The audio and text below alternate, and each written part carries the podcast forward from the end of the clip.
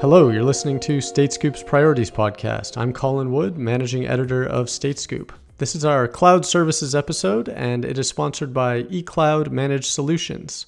The guests on this episode are Jessica Jones, Chief Technology Officer of Arkansas, and Alan Cunningham, Chief Information Officer of Nevada, for just one month now. He's a newer CIO, and in addition to talking about cloud, we also take a few detours into some of the cloud adjacent topics that he's considering as he sizes up the role. After these interviews, there's a bonus chat with Eric Sanders, managing partner of our sponsor. Okay, up first, here's Alan Cunningham. All right, I'm here with Alan Cunningham, CIO of Nevada, and we're talking about cloud services. Thanks for coming on the podcast, Alan. You're welcome. Thanks for the invite. So uh, you started on August 31st, I believe. You were the you were with Washoe County. I don't know if I'm pronouncing that right. Washoe County School District. That's correct. Could you give a little bit about that? Yeah, certainly. The back when I was first hired, the Washoe County School District uh, identified a need to have a security office. They have, you know, when you count students and staff, over 76,000 users on their system. And they identified that they needed a security office. So I got hired as the information security officer. And we stood up the security department, wrote all the policies and procedures, uh, started socializing those, uh, working on training for all the staff and the students. Uh, we were we go out to schools and give presentations. Uh, we do online training, uh, just helping people out soon, with everything that we could, and was pretty successful uh, for that for four years. And then the opportunity came up for the state CIO position, and I interviewed and was lucky enough to uh, get chosen as the the person to fulfill the role. Right.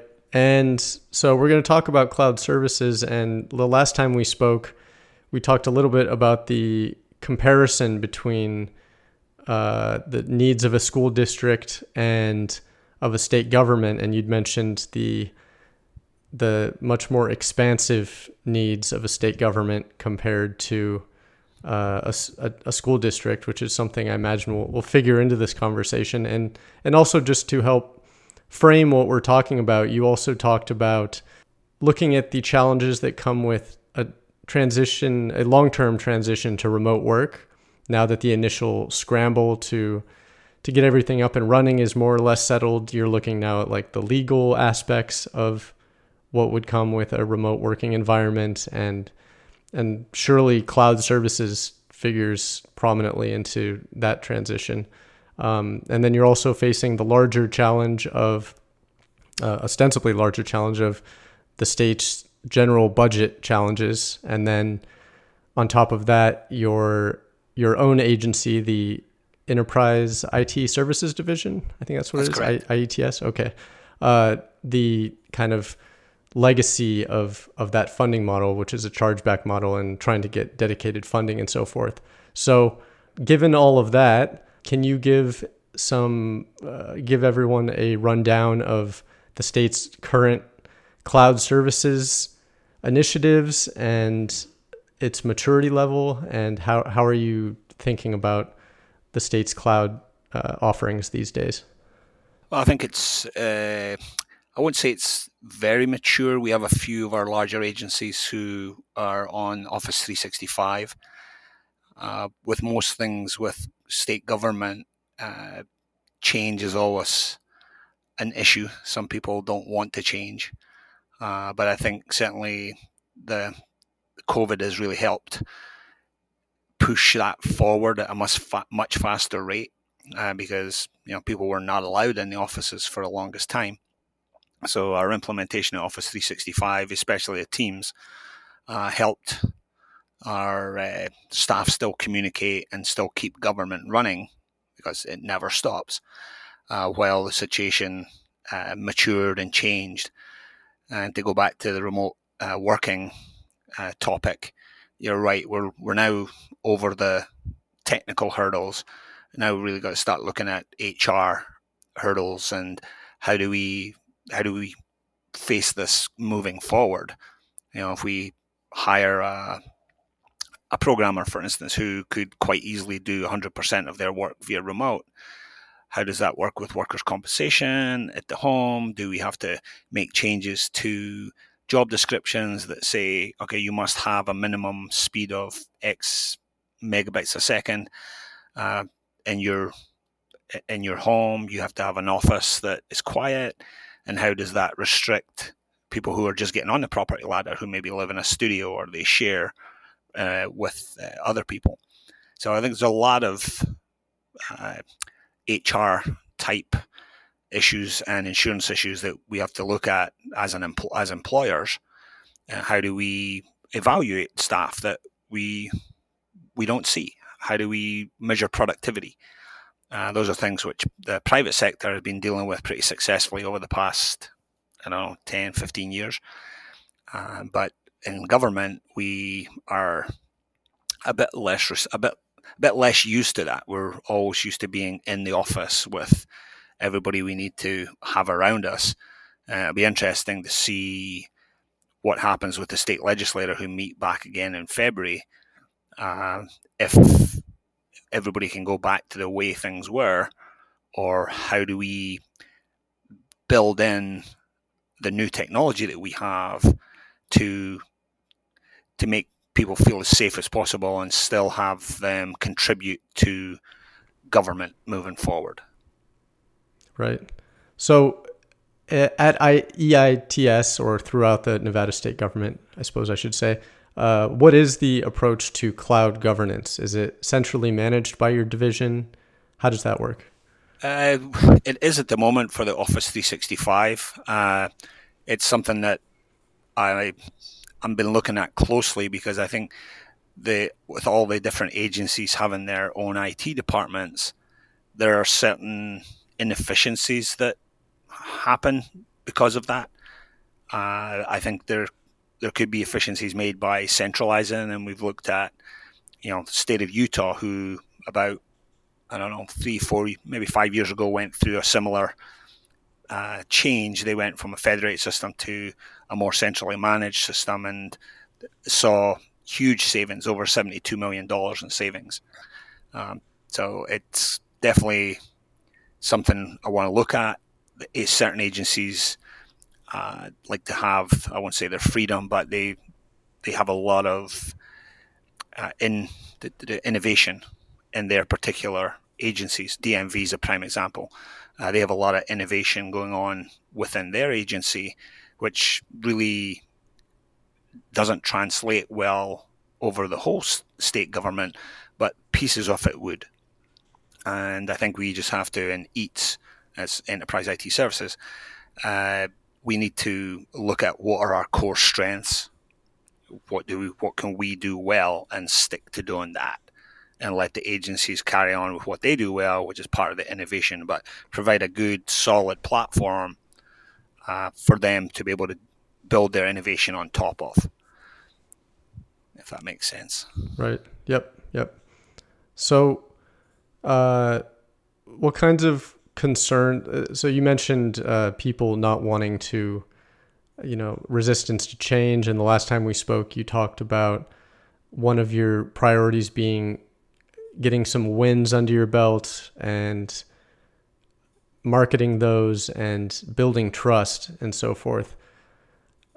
Is that going to be an important strategy within the context of your your cloud efforts, like the Office 365 rollout? Yeah, it's it's one of those things that underpins everything we do. You know, if, you, if we don't have trust with the agencies, you know, the agencies have to be able to rely that enterprise IT services can provide consistent, high quality services, whether it's cloud, whether it's communications, uh, where it's voice over IP, and those other services which do lend themselves better to be, in I say enterprise wide, but uh, government wide. The phone system's a prime example. You know, we've been looking at uh, getting a replacement for that in a unified messaging platform that we can use for everybody in the state and look at some of the savings that we can realize from that as opposed to having six or seven different phone systems that you need spare parts for that are going out of date you know, are past end of life by a number of years.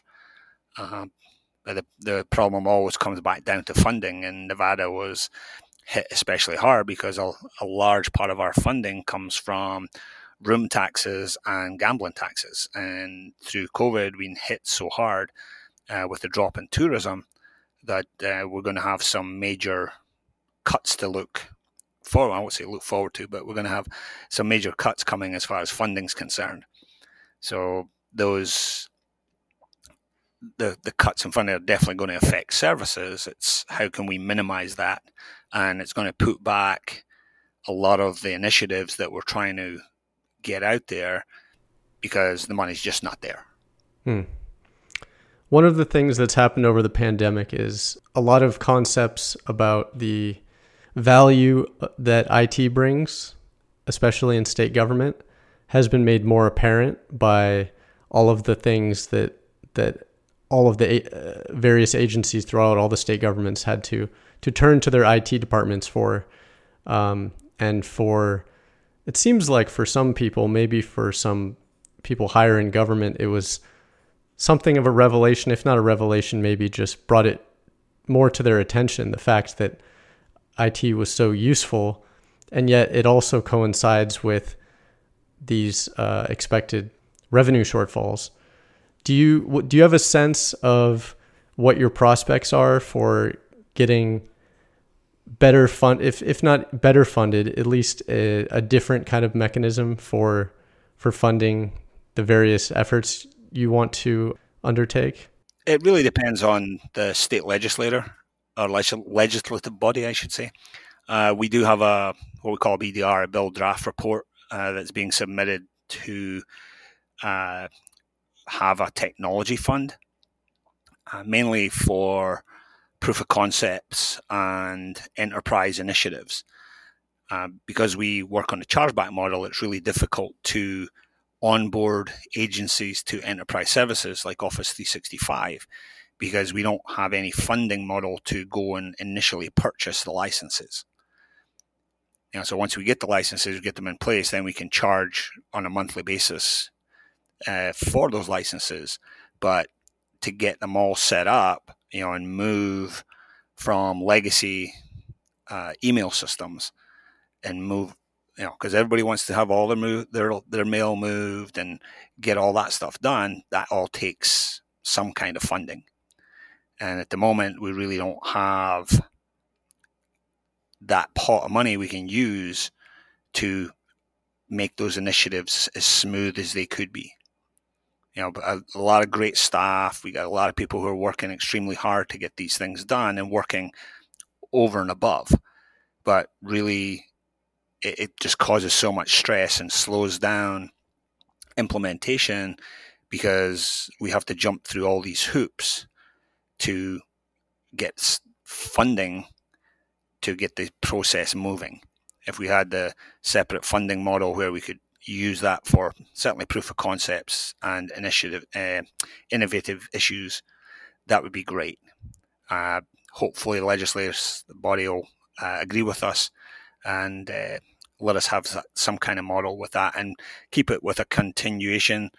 You know, there's a lot of funding that is being swept. So, you know, with the huge shortfall in revenue coming in, any monies that were hadn't been used were swept back into general fund.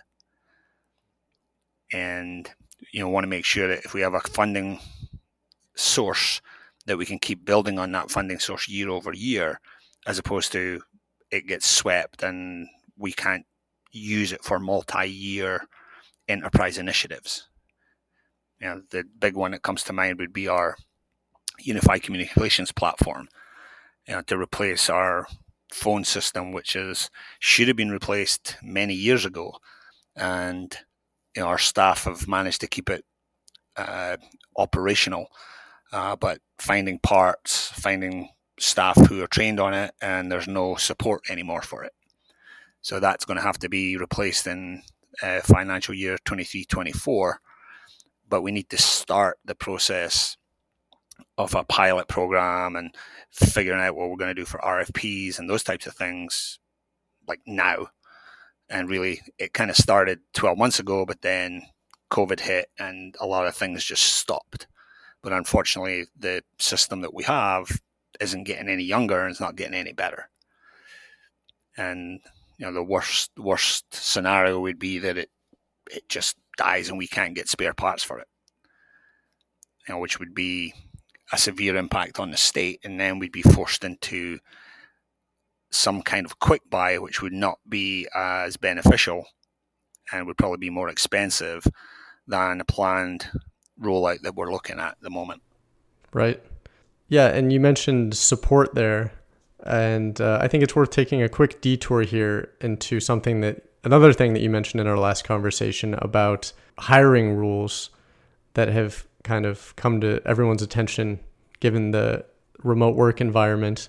Do you want to outline your thoughts on the possibilities there? Yeah, I think it's uh, it's it can be a double edged sword. Uh, it, it'll be good for those positions that are difficult to find the skill sets for. Um, you know, one thing we're we're really looking at is IBM mainframe support over the next five to ten years. We have two agencies who are on the IBM mainframe or mainly on that, and they have no plans to move off the IBM mainframe for at least seven years. So, from an enterprise IT services perspective, we need to be able to man that, provide support for it, and you know, there's no universities that I know of, especially here in Nevada, who have you know mainframe classes.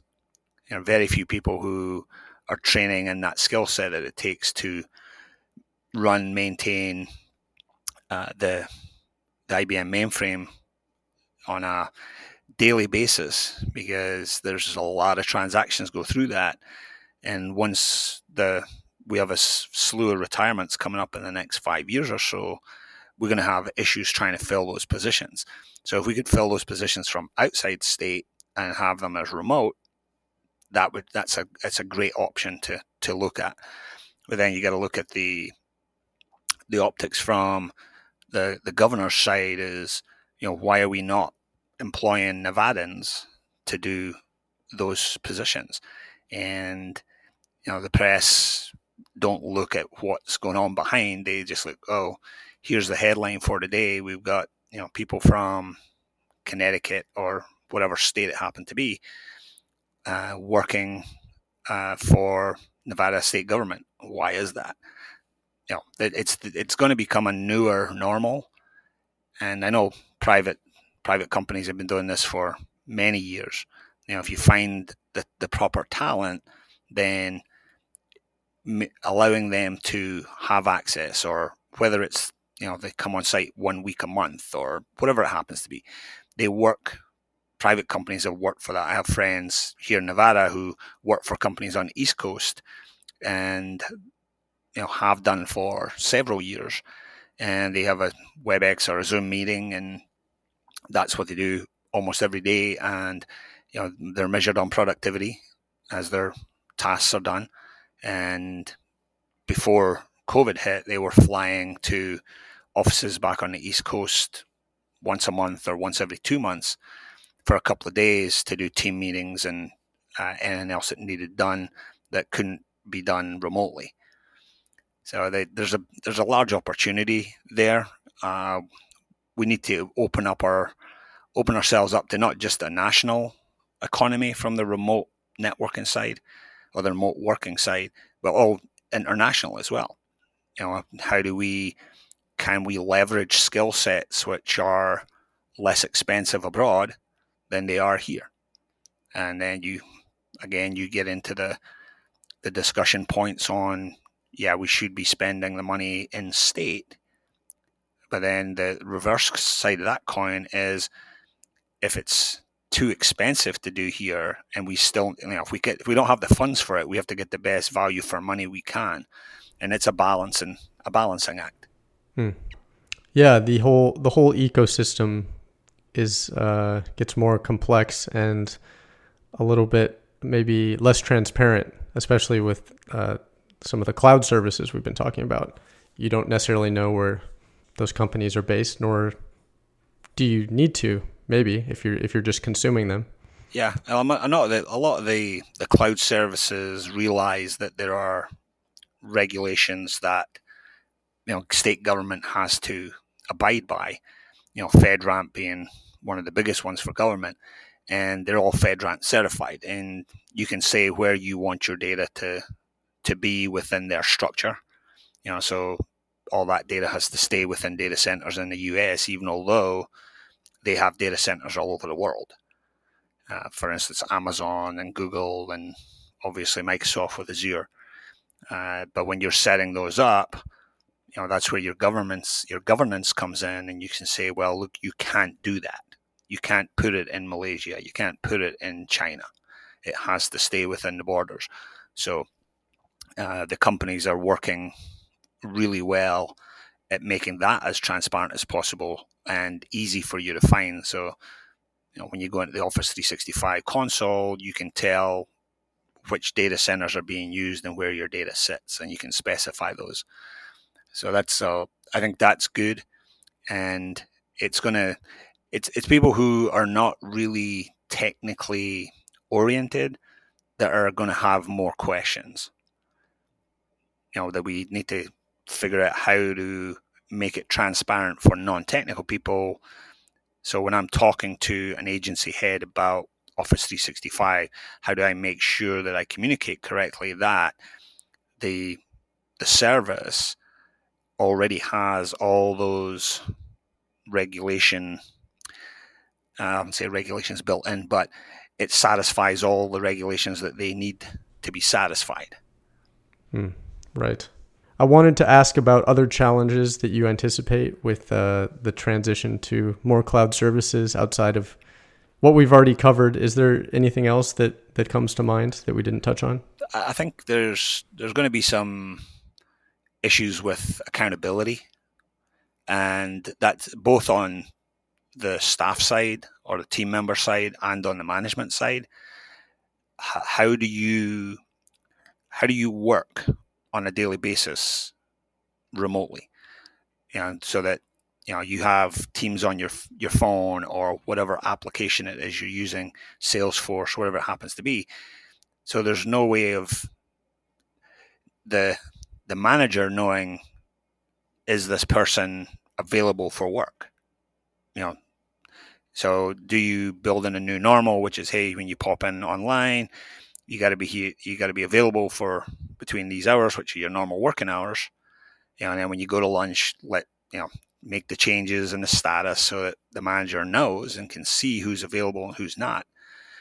Uh, the, and those challenges are just are going to something we just have to work through and learn. And you know, we we've had several instances of people who are not where they need to be uh, when they should be there and so we're dealing with those as they come up. And we're working to try and put some guidelines uh, for work life balance. You know, so if, for instance, I, I like to do work in the evening, so I maybe send some of my team members a, an email at nine o'clock. They need to know that they don't have to answer that until next working day. You know, I'm not expecting people to be working all hours of the night and you know some of the figures that are being bandied around for increases in productivity between 13 and 18 percent it'd be really interesting to see how much of those figures were up sorry how much of that uh, increase in productivity was done outside of normal working hours hmm. you know because it, it, what we're going to face is we're going to face burnout and with talented individuals and talent being difficult to find sometimes, we need to be cognizant of that fact of burnout so that we don't lose good people too early. Right. All right, great. Uh, I think we did a fair job there. Is there is there anything else? Any parting thoughts? Anything else you wanted to to put out into the universe? No, I, well, I just think that you know we're we're we're looking at new flexibilities. You know, we have to be flexible. Uh, we have to look at the new uh, tools that are becoming available, like chatbots, and you know, it's great. It's a you know, people like to say, "Oh, it's a bright new shiny toy." It's well, it's not. It's a business tool. and how do we uh, especially in government, we don't have ROI, we don't have return on investment, so it's really difficult to do dollars. So we really do return on mission. So how effective are we being at communicating our message to our citizens, and how are we uh, how are we satisfying our citizens' needs from a technology perspective?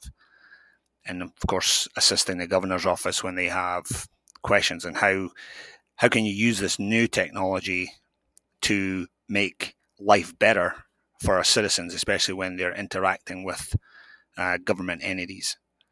There's a lot of good things that we can do there, but people have to be able to trust it. And it goes back to the beginning of the call and talking about building trust, not just with our internal agencies, but with our citizens. How do we guarantee or give as much of a guarantee as we possibly can that their data is safe? that safeguards are in place. You know, they, there was a big ransom, excuse me, ransomware attack on hospitals uh, from Sunday morning forward. So they have some issues. Um, Clark County School District had a ransomware attack three or four weeks ago, and I think I just read today that the hacker had actually published some of the data that they'd stolen uh, because uh, Clark County refused to pay the ransom, which is the right way to do it. Um, but we're going to see more and more of that um, in the future. How do we, how do we, how do our citizens trust us with their data? It's a, it's a, it's a big, it's a big question. Yeah, absolutely. We'll have to return to that one on another episode, I think. Thanks, Alan. I really appreciate you coming on. And uh, yeah, thank you. No problem. Thank you very much for the invite. It's always good to talk tech with uh, people who understand. I'm trying to. Thanks. Okay, that's part one of the podcast. Now here's Jessica Jones. Okay, I'm here with Jessica Jones, Chief Technology Officer for the Arkansas Division of Information Systems. Thanks for returning to the Priorities Podcast, Jessica. Thank you so much, Colin. It's a pleasure, and thank you for the invite. So absolutely. So um, I'd hoped to get you on here to to learn a little bit more about your current cloud efforts and dig into that a little bit in the context of the pandemic and even separately from that, just your your thinking about where the state is headed. So uh, I think a good place to start is to give everyone an idea of what the environment looks like today. So how would you explain the current status of your cloud efforts? Um, that's a great question, and and I would say that the status of cloud here in Arkansas is both uh, current planning and underway. Um, you know, as a state, we're taking advantage of the different service models from cloud providers, um, and also, of course, you know, the pandemic has accelerated accelerated some of our cloud efforts where we needed to get applications up and running in no time. We have several applica- applications across the executive branch running on cloud infrastructure. So I would say that we have started adopting more of a software as a service solutions in the last couple of years. Um, specifically here at the Division of Information Systems, we have our IT financial management system and our IT service management system, both uh, in the cloud. Of course, we have Office 365 and our endpoint monitoring system all those components are running in the cloud. We have other instances where, for example, the Department of Personnel Management is currently implementing a cloud-based solution to manage various HR functions, and there's you know another effort going on uh, regarding e-procurement as well, hosted in the cloud. So, uh, you know, along with that, we have multiple agencies that have critical applications that are taking advantage of the infrastructure as a service model.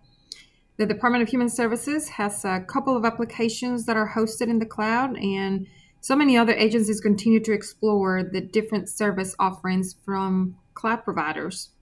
So we have others that are exploring cloud storage options, and um, we're also currently working with an agency for a platform as a service model to develop applications. Um, and just another effort that we're starting to explore is the migrating legacy client server systems towards microservices and containers that can be moved and scaled across cloud platforms. So we're starting out by deploying to our private cloud environment by using technologies that are easily shift or expanded to public cloud as needed. So as you can see, uh, you know, by the many different examples that I just provided, we are in the planet stage and in the underway stage. Right. Sure. Sure. But uh, if if my memory is is working properly right now, it sounds like things are further along in in, subs- in some substantial ways compared to a few years ago. I remember hearing mm-hmm. about the status of some of these efforts, and if I remember right, you saying that things were relatively immature and that you were just sort of figuring stuff out. And it sounds like you're really kind of on the road to getting this stuff done now. Absolutely, and, and like I mentioned, you know, and of course, you know, talking about the pandemic, uh, you know, the pandemic there's no question that it accelerated our cloud efforts. Um, I think it drove home the importance of leveraging cloud services and being able to respond to rapidly changing IT needs during a pandemic, or you know, it could be another uh, national incident. Um, so, with a sun, sudden and unexpected shift to an almost completely remote workforce, uh, with education being delivered virtually, we're really uh, the pandemic really tested our ability to extend our state network level security on such a large scale. Um, you know, I'm grateful that just months before the sudden uh, swell of the pandemic, we had already deployed critical tools uh, such as Microsoft Teams across executive branch. Uh, so this key cloud service allowed us um, to provide our employees to do remote work. So collaboration and video conferencing were two of the most critical functionalities uh, of Office 365 that we were able to leverage to continue to do our jobs. Um, also, with the pandemic, many agencies saw the need to introduce new technologies in order to meet the demands of the citizens. And you and you heard this from many other states, right? Mm-hmm. So, for example, the Department of Health and the, and the Division of Workforce Services, they implemented several um, SaaS solutions in light of the need to speediness. So, there were also a couple of cloud based virtual agents or chatbots, right? Whether it was voice or text that agencies are now leveraging to provide assistance in real time 24 7. So this is allowing us to be more agile. This is allowing us to, to be able to scale. And, you know, with the virtual agents, uh, as you know, it allows our help desk professionals to save time and assist more important cases rather than just answering repetitive questions. So I do. I've seen across um, our agency departments that they're they're starting to see the benefit. Um, we're still uh, with the cloud strategy of you know being cloud smart or right or cloud right, what we call here in Arkansas, where we understand that there's there's going to be instances where some of the applications are not going to be a good fit for cloud. Okay, interesting. Um, so one of the things that you know I like to ask this question, even though I think a lot of people might be sick of hearing about the pandemic. And as you hmm. mentioned, uh, the the story does tend, at least some of the major plot points tend to be the same in each state. But I'm interested to hear how you think which elements of the shift to remote work will stick around and which ones will not and you know, if we could frame, if I can frame my question around the uh, you know this topic of cloud, do you have any sense of how much of this stuff is going to influence a post-pandemic government operations outfit, and how much is going to go back? Well, you know, we've been back in the office for I want to say almost you know three months now. But I think, you know, any state, and especially now Arkansas, we're better positioned now. I think as CIOs, we were tested greatly, right, to be resilient and to to make sure that we were still providing those services to our citizens uh, via mobile apps or or any kind of digital means uh, that we didn't have before. Uh, we did see some agencies where they were still utilizing paper based or face to face interactions. So it was the the the option of, or well, not an option, but it was more of the need of implementing something fast. And whenever I said fast, it was like matters of you know week, two weeks. We have got to do something. so I think you know we are better prepared uh, for you know in case we there's a need to go for us to go remote. Um, I don't. I'm not saying that we're 100 percent prepared, but I think you know we become a little bit more resilient. And you know, for from my perspective, you know, talking to the team, you know, we talked about you know now going forward you know now paying attention to any implementation of any new technology that we bring in you know, how is that going to play if, you know, there was another, um, I don't want to say pandemic, but another national emergency, right? Just to make sure that that we're thinking in those terms, um, making sure that there's redundancy, making sure that it there's availability 24 seven for those applications.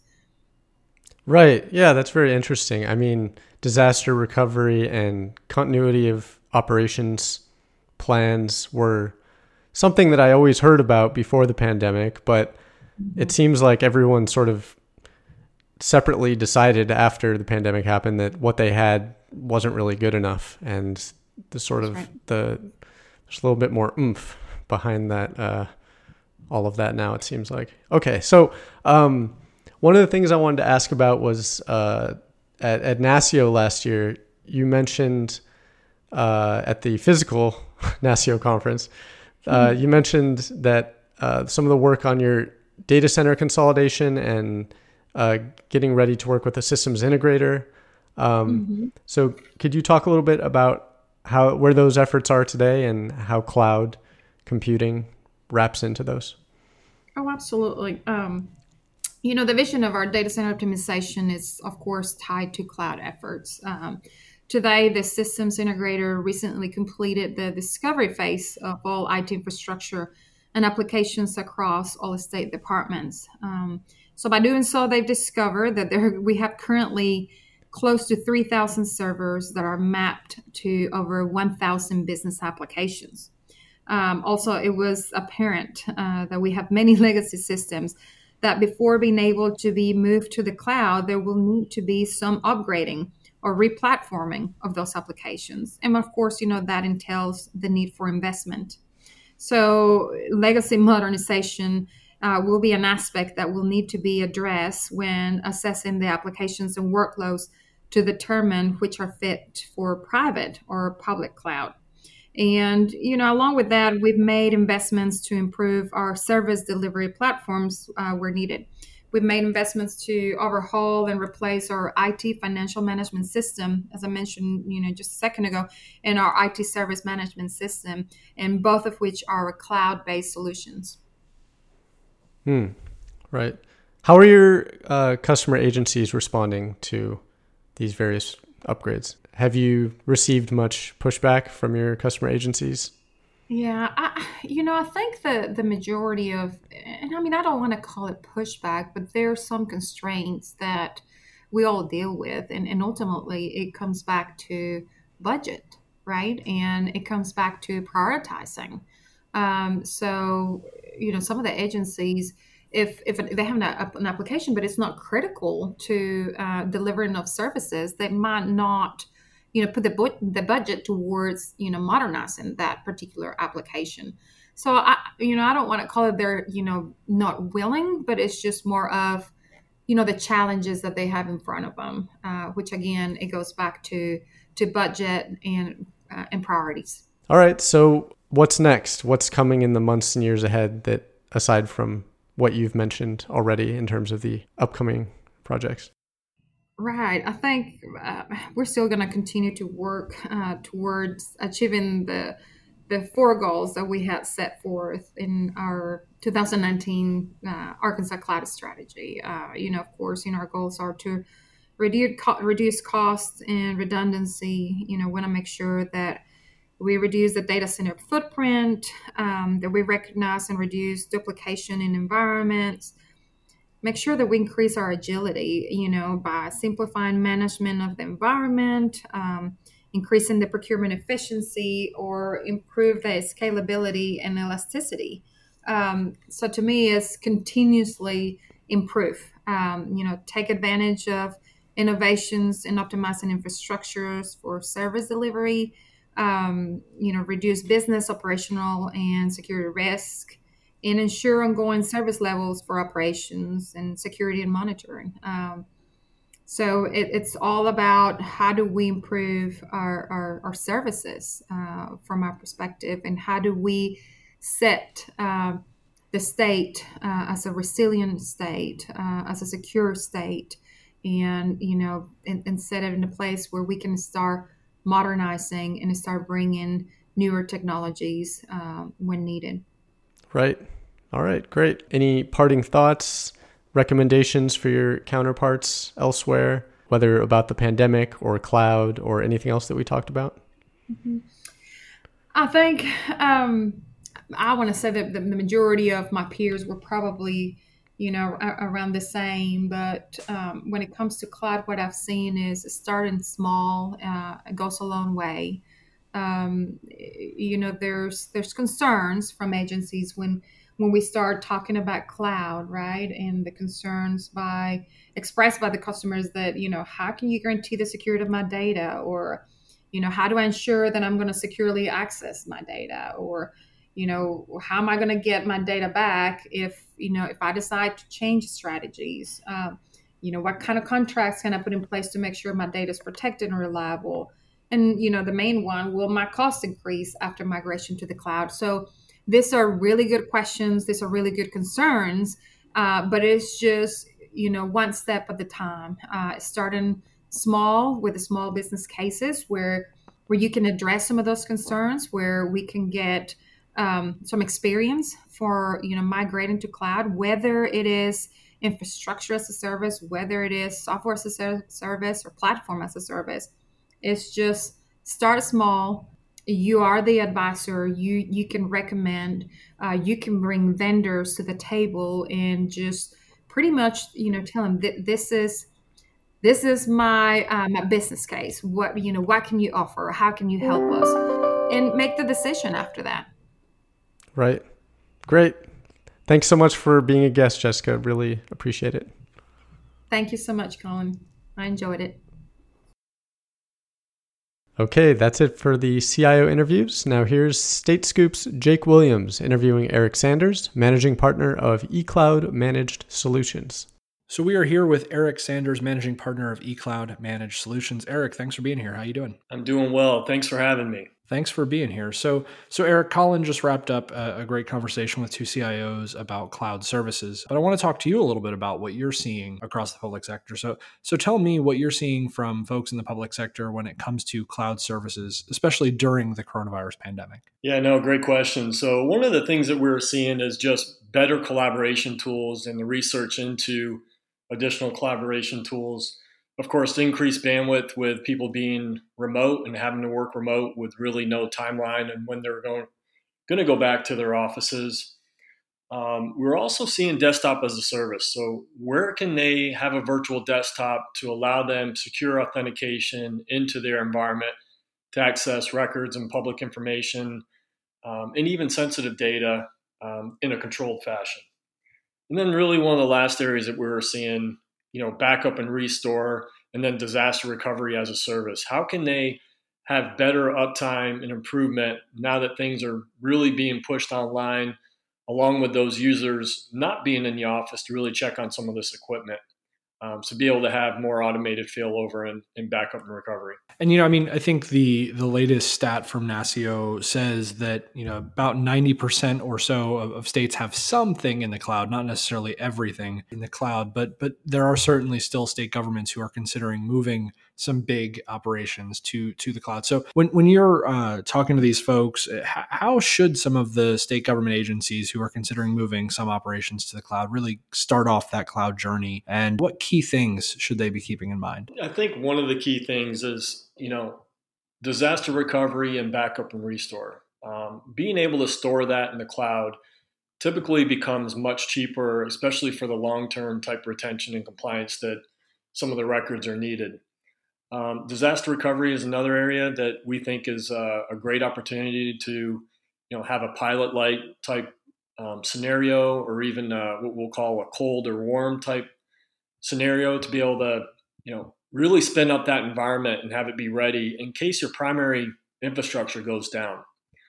Uh, another area we think is a really great option for the cloud is IoT. We see a lot of water and utility, um, you know, departments out there pushing data um, back to uh, the production environment, where it could be a great option to move it to the cloud and take advantage of that public cloud platform and IoT services that they have available to do AI, ML, and some predictive analysis um, with that, or even be able to find where there's a water leak in a particular area because we're seeing, you know, an increase in uh, you know water usage in a particular part of town or the city. You know, I think one of the the things that distinguishes eCloud is is the fact that you work across multiple vendors and, and work with folks to to pick really the solution that's right for them. When you're advising state and local governments on this decision, what are some of the most important factors for them to consider when it comes to vendor selection for cloud? Yeah, with vendor selection, of course, making sure that they have the right certifications and have the right experience.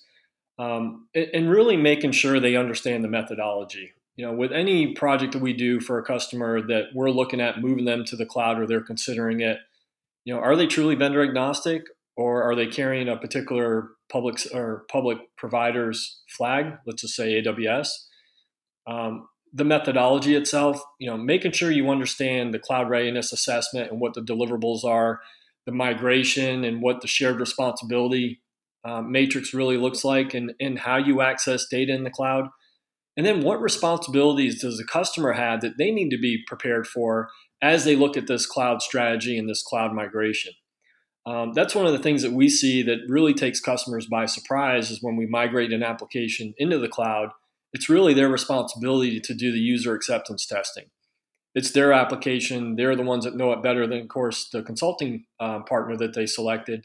So that's one area that we're going to um, really drive home to the client that they really need to understand what their role and responsibility is throughout this cloud journey and process. Yeah, absolutely. And and and now, you know, kind of bringing it all together and and looking forward to the future. What does from your perspective the future of cloud services in the public sector look like and how do you see it evolving going forward? Yeah, great question. So I think, you know, for public sectors, I think they need to get outside their comfort zone and but but in a crawl walk run type scenario where can you take advantage of cloud services that is truly consumption based, pay for what you use as you go, uh, to be able to scale up and scale down resources as, as needed. Um, looking at the future of what where cloud is going, the innovation that these cloud providers are pushing out on an annual basis is staggering. I mean, AWS on average pushes out 2,000 new products and services and updates every year. Now, even the largest client, an enterprise customer, isn't going to be able to take advantage, of course, to all of them. But for a state and local um, agency, town, city, utilities, the innovation is there, and that platform is so robust currently today that there's so many services that they can take take advantage of to really drive automation, really drive serverless technology. You know, for instance, if I want to go to the DMV and I need to renew my you know driver's license, do I have to go there and get a picture again, or can I just upload a photo? You know, it looks like me. I have some AI to make sure that that picture from my old photo looks like the same guy in the new photo. Um, or if you know I say the picture's fine and I can renew it for another two or three years, driving that sense of automation um, for for the agencies is just going to be make them more efficient, which of course will drive down costs.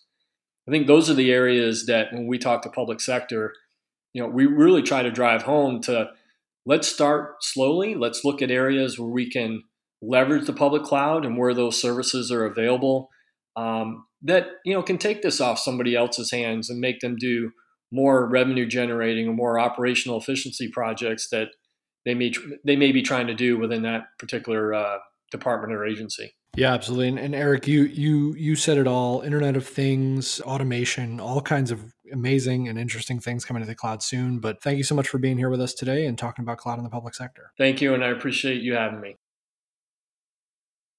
All right, that's it for this episode. For more coverage of state and local government IT news, go to statescoop.com.